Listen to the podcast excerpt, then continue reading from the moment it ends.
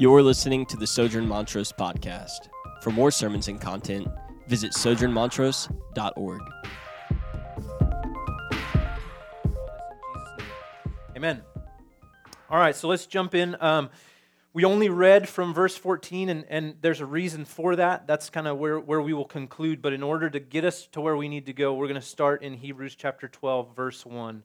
Um, so the book of Hebrews is filled with complexities that, that we don't ultimately have time to discuss. But let me just place us a little bit here. In that in the previous chapter, the author of Hebrews goes to great length to sort, of show us these examples of, of men and women who were faithful to God, right? So he'll list uh, people like Abraham and Noah and Gideon. And, and then he goes on to tell us about these people that whose stories were never recorded, whom, whom the world was not worthy of because they suffered for the, the sake of the gospel, for the sake of Jesus and the glory of God, right? And it's that group of people that are referenced when we read this verse.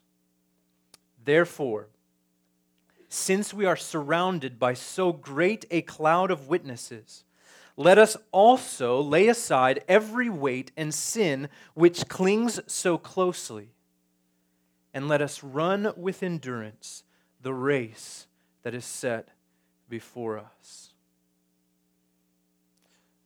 So there's a couple things that I want us to break down just to just to kind of get us through to, to what the, the broader content of the sermon will be. Right? But so it tells us, this the author to Hebrews tells us, since we are surrounded by so great a cloud of witnesses, meaning, right, he's he's referencing these people who have gone before us, who have who have been witnesses to God's great grace and God's great faithfulness to his people over time, right? Since we are surrounded by so great a number of witnesses, let us also let us also lay aside every weight and sin which clings so closely So, without going into all the depth and the breadth of what is in Hebrews chapter 11, what we can know if we've, if we've sort of got um, a cursory understanding of the Bible, or maybe we even just know a, a few of the main plot points or main stories um, within the Bible, particularly some of the ones that are in the Old Testament that are referenced in Hebrews chapter 11. What the author to Hebrews is encouraging us to do is, is to build upon that witness. He says, Look, you've, you've got this great witness to God's graciousness and his faithfulness. And he recalls to them stories that they would have known, right? He talks about Abraham and how Abraham was willing to sacrifice his son Isaac if that's what God would have had him to do, right? He talks about Noah, Noah's faithfulness in spite of the fact that he was ridiculed for building an ark in the middle of a drought. He says, You have these great witnesses to my grace and to my faithfulness. And he's saying that now the call for us is ex- ex- exactly the same. Let us also, as they did, right? That's essentially what he's saying. Let us also lay aside every weight and sin which clings so closely.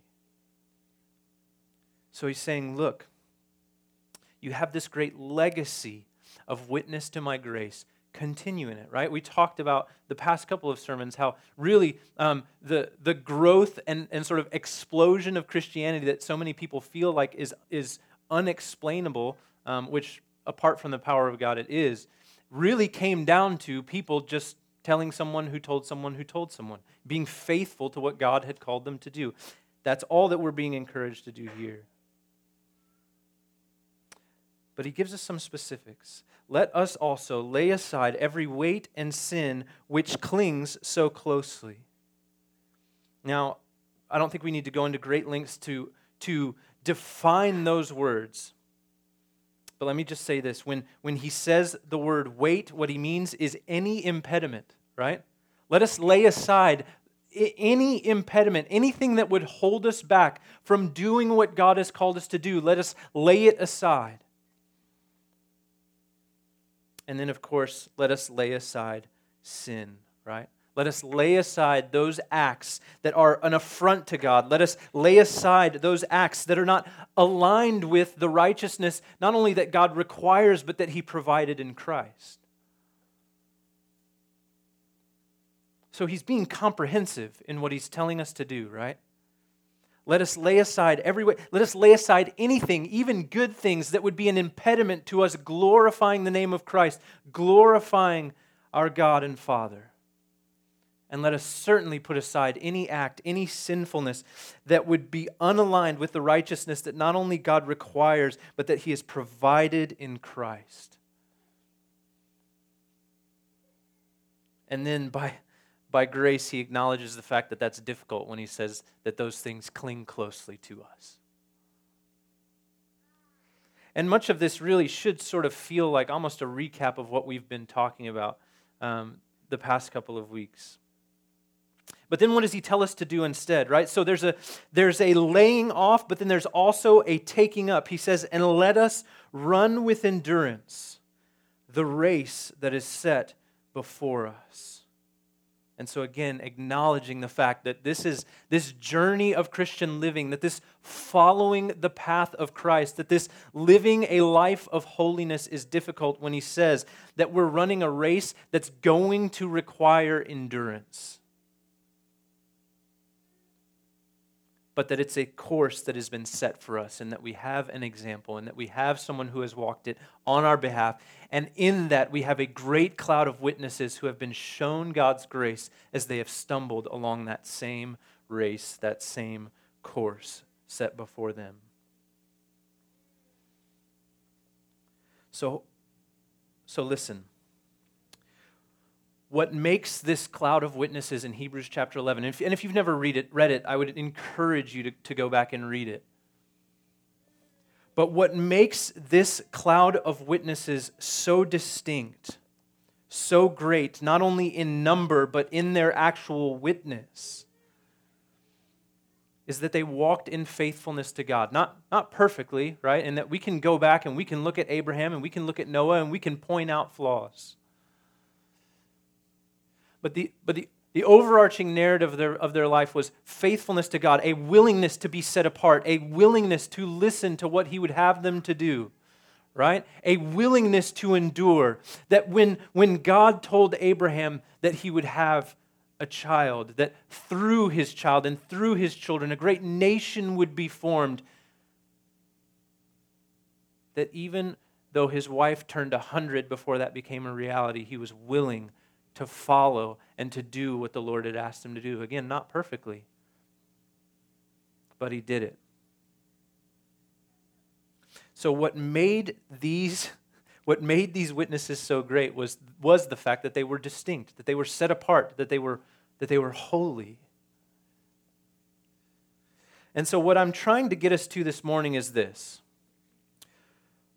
holiness, right? So, being, being like God Holiness is not just a way that we are witnesses to God's grace and faithfulness, but it is the way. And so here's what I mean by that holiness and the mission of God are, are integral to one another.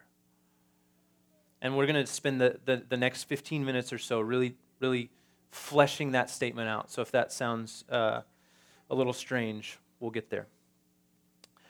So, holiness and the mission of God are mutually dependent upon one another. What made Jesus so famous through the actions of the great hall of faith in Hebrews chapter 11 was their holiness, their consecration, their set apartness, their willingness to be set apart for God. And here's where I think the, the tension or the, or the problem sort of lies for, for us today. In that I think that there are two common either misconceptions or, or leanings when we talk about holiness and mission. Now, they wouldn't be owned or maybe even stated this way or this clearly, but at, at their essence, I believe they're true. And, and, and so I'm going to start with the one that most likely, if I had to guess, characterizes us here at Sojourn. And, and here's what I would say We believe we believe that in order to reach the world, we have to look as much like the world as possible. So instead of being transformed by the renewal of our minds, we are being conformed to the ways of the world. We do this in the name of mission, sometimes genuinely and mistakenly, but probably more often as a justification to maintain habits that are enjoyable to us but sinful before God. So here's what I mean by that, right? I think that, that some of us would say that the mission is so important that our holiness can take a back seat. In other words, I'm going to do as much as I possibly can to look as much like the world as, as I can, to be as much like the world as I can, so that it is almost indis, in, indeterminable differences. And then at some point, maybe five years down the road, we'll get to talking about Jesus. Like you're just gonna kind of you're gonna Jedi out of nowhere, and and all of a sudden it's going to be known to everyone around you. So, what we do is we sacrifice holiness for mission, right? We say, in the name of mission, I, holiness is less important. But here's the opposite side of that coin, right? And that's that we sacrifice mission for holiness. And, that, and I think this is some of our understanding of that, that previous point, and some of where that comes from is an overreaction to this point, right? Which is this some people believe that in order to be holy, we have to cut off contact with the world. So instead of seeking out sinners like we were sought out, we stay sheltered in the confines and comfort of ideological, philosophical, and theological alignment within the church. And we do this in the name of holiness, sometimes genuinely and mistakenly, but probably more often as a justification for not picking up the difficult and uncomfortable cross of mission that is painful for us but glorifying to God.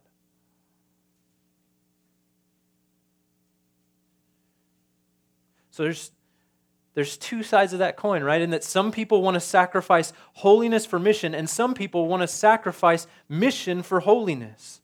And yet, what I'm trying to get us to, and what I think we will see from this text, is that there is a, a distinct tension to be held between the two that is necessary for fruitful mission and necessary for godly holiness. So here's a, a, a, quick example, and, and then we'll, we'll kind of move on in what I'm trying to get to. We'll take drinking because I think it's a fair, that's a fairly popular thing at this church. Everyone's like, not me. yeah, I know. Uh, so, right? We're just going to run through a couple quick questions. One, is, is drinking inherently sinful? No. Can drinking be sinful? Yes, absolutely. Is drinking valuable, valuable for mission? It can be. Is drinking damaging to holiness? It can be. So, if we're drinking without sin and it's valuable for mission, we can maintain our holiness while being faithful to reaching the lost where they are. But if we're drinking sinfully, it becomes damaging to the mission because we lose our holy witness. So, so do you see the middle ground there that's so important to be had? It's the entire conversation of the book of Romans. You should just, you should just read through it. Right? Aren't we? We're, we're no longer under the law, we're under grace. So shouldn't we sin more that grace should abound? By no means.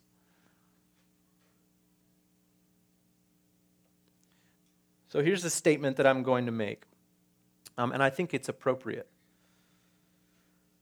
Holiness without mission is not holiness, and mission without holiness is not mission. I think that they are that integral, that, that the holiness of God's people is so wrapped up and so important to the mission of God's people that really, apart from one another, neither actually exists. Let me describe what I mean a little bit more. Holiness without mission is ultimately not holy because God's character expresses itself comprehensively in his mission to reach and redeem his people and his world through Christ. I think that's central to who God is. The image of the invisible God is Jesus Christ, and Jesus Christ came on mission.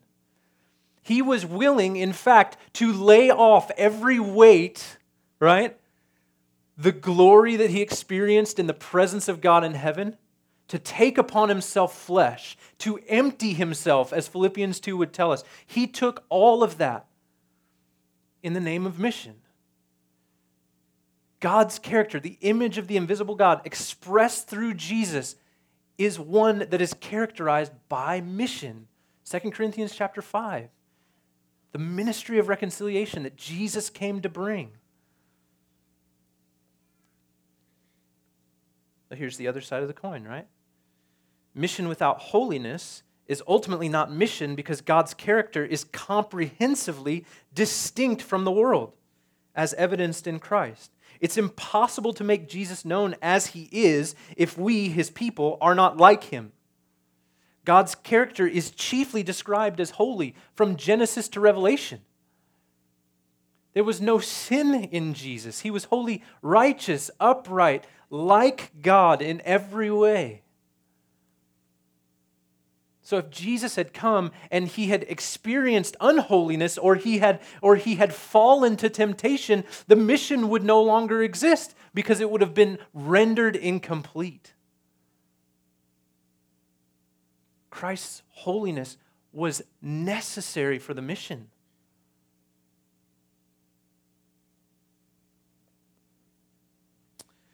So here's what that ultimately means for us. I'm going to read a, a passage of scripture that I think is typically very popular, especially with those of us who have been dissatisfied with the church at any point in time, which probably most of us in the room have, right?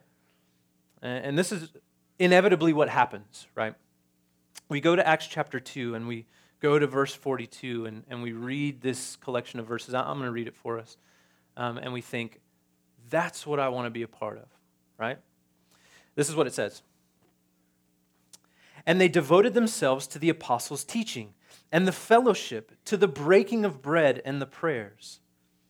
And awe came upon every soul. And many wonders and signs were being done through the apostles. And all who believed were together and had all things in common. And they were selling their possessions and belongings and distributing the proceeds to all as any had need. And day by day, attending the temple together and breaking bread in their homes, they received their food with glad and generous hearts, praising God and having favor with all the people. And the Lord added to their number day by day those who were being saved.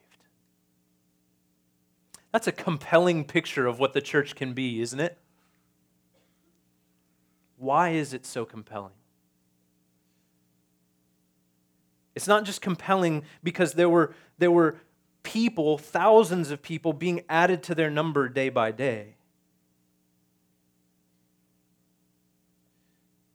Right? It's, it's compelling to us now because of what we see taking place, not just in the fruit of their ministry, but in the actual life of their ministry. But my question is what, what is it that's leading them to do this? Where is the disconnect? Why is it that they experience this and, and we so many times feel like we don't? I think my, con- my contention this morning is this that what we are watching take place here is the people of God, right, empowered by the Spirit, because this is, this is right after Pentecost, right? The Spirit has descended upon the believers. That the people of God, through the power of the Spirit, are beginning to be more holy. And as they are more set apart, and as they are more like Christ, what happens?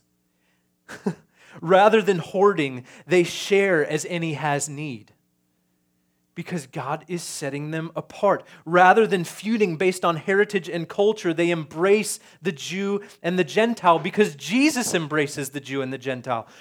Rather than worshiping Caesar who perishes and other gods who are irresponsive, they worship a living God, an incarnate and resurrected God. And then it tells us that they had favor with all people. Listen, they didn't have favor with all people because their message was more palatable, but because the Spirit of God was making them distinct in a way that was compelling.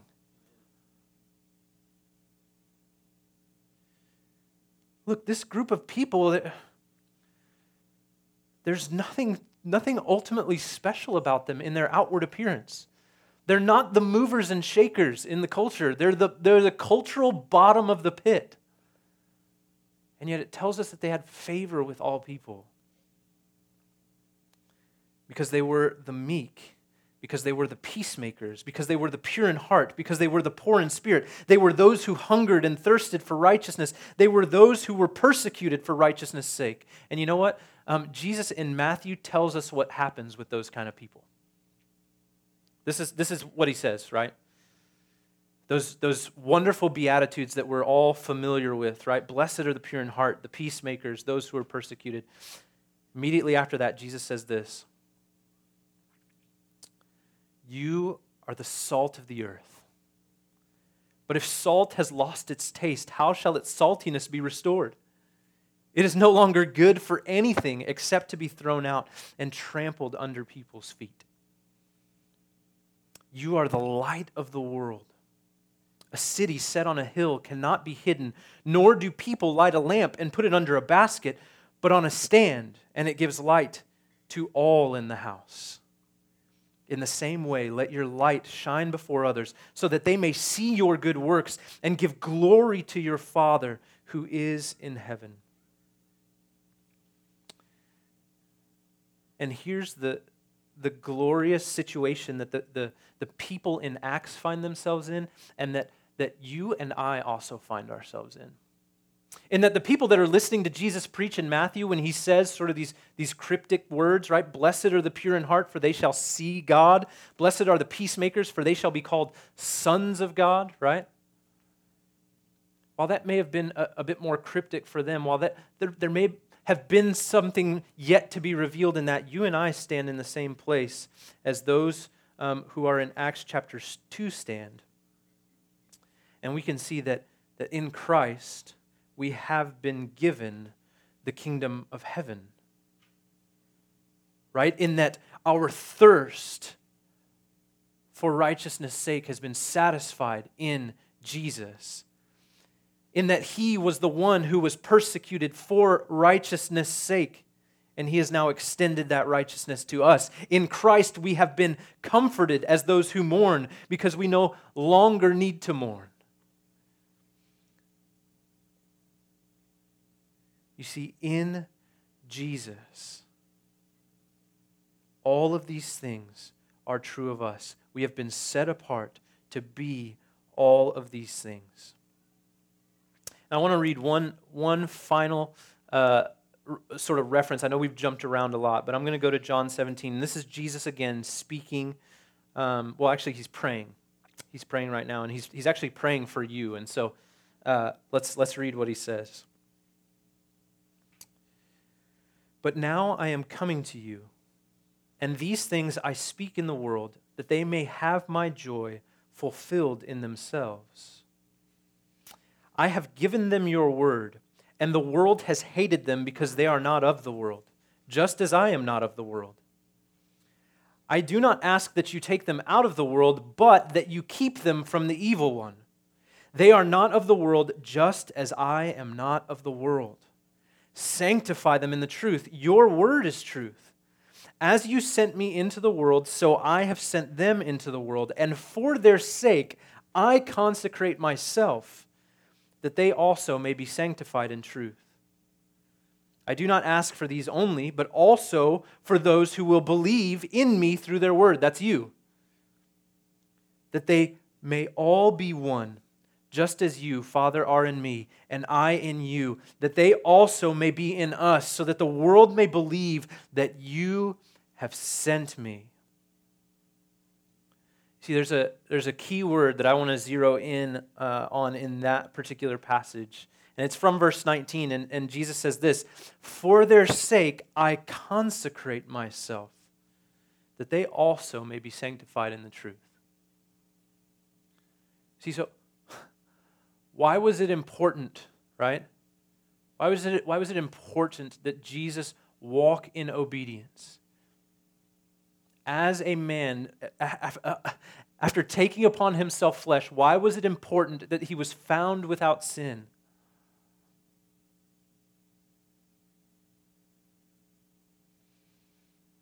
He's telling us right here For their sake, I consecrate myself that they may be sanctified in the truth.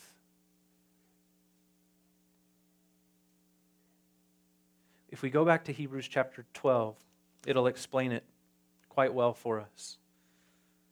Therefore, since we are surrounded by so great a cloud of witnesses, let us also lay aside every weight and sin which clings so closely, and let us run with endurance the race that is set before us. Verse 2 Looking to Jesus, the founder and perfecter of our faith, who for the joy that was set before him endured the cross, despising the shame, and is seated at the right hand of the throne of God. Jesus is sanctified so that we might be sanct- uh, I'm sorry, Jesus is consecrated so that we might be sanctified in the truth. And so we also are consecrated, made holy, right? Set apart that others might be sanctified in the truth. Our holiness and the mission of God are entirely intertwined, entirely necessary for one another, in that our holiness serves the mission, and that the end of the mission is our holiness. And this is where we'll conclude, and I'm just going to walk us to verse 14, right? Jesus, the author, perfecter of our faith, did what? Verse 3 Consider him who endured from sinners such hostility against himself, so that you may not grow weary or faint hearted. Verse 4 In your struggle against sin, you have not yet resisted to the point of shedding your blood. Jesus did. That's the point he's making. Skip down to verse 7. It is for discipline that you have to endure. God is treating you as sons. For what son is there whom his father does not discipline? If you are left without discipline in which you all have participated, then you are illegitimate children and not sons. So now, because of what Jesus has done, because of the righteousness and the holiness that he has given to us, imputed to us, now we are disciplined not in shame or guilt, but as legitimate sons in that what the author to Hebrews is telling us right here is that as we are being disciplined, as we are growing in holiness, as we as we endure the difficulty of that race, that that is actually proof by which we can see and know our legitimate adoption into the family of God. Verses 11 through 13 read like this I'm sorry, I'm going to take verse 10 as well. For they disciplined us for a short time, talking about our earthly parents, as it seemed best to them. But He, being God, disciplines for our good, that we may what? Share His holiness. For the moment, all discipline seems painful rather than pleasant, but later it yields the peaceful fruit of righteousness to those who have been trained by it. Therefore, lift your drooping hands, strengthen your weak knees, and make straight paths for your feet, so that what is lame may not be put out of joint, but rather be healed. So, look, as we talk about holiness, and, and, and we've talked about it now for, for three weeks, and so this all builds on that, right? But as we as we talk about our holiness, as we talk about striving, running this race that both requires endurance, but, but, but where the course has been set for us, where we have a godly example, where we have so great a cloud of witnesses, where we have all of the self revelation of God needed to be holy. It's not so that we can earn a place as sons and it's not so that we can manufacture our own wellness. It's so that we can legitimately be adopted sons and so that we can be actually healed. That in our striving for holiness, that in our laying aside every weight in sin, that we are actually actively being healed. And then verse 14 says this Strive for peace with everyone and for the holiness without which no one will see the Lord. And here's, here's the reality of what the author to Hebrews is saying we won't see God without holiness, and neither will anyone else in Montrose. We have a holy mission, a distinct, set apart, consecrated mission. Let's ask the Lord for missional holiness, meaning a holiness that expresses itself in faithfulness not only to God's, to God's law and to his way of living, but also to his mission. We have a holy mission to make Jesus known. Let's ask the Lord for a missional holiness to do so. Let's pray together.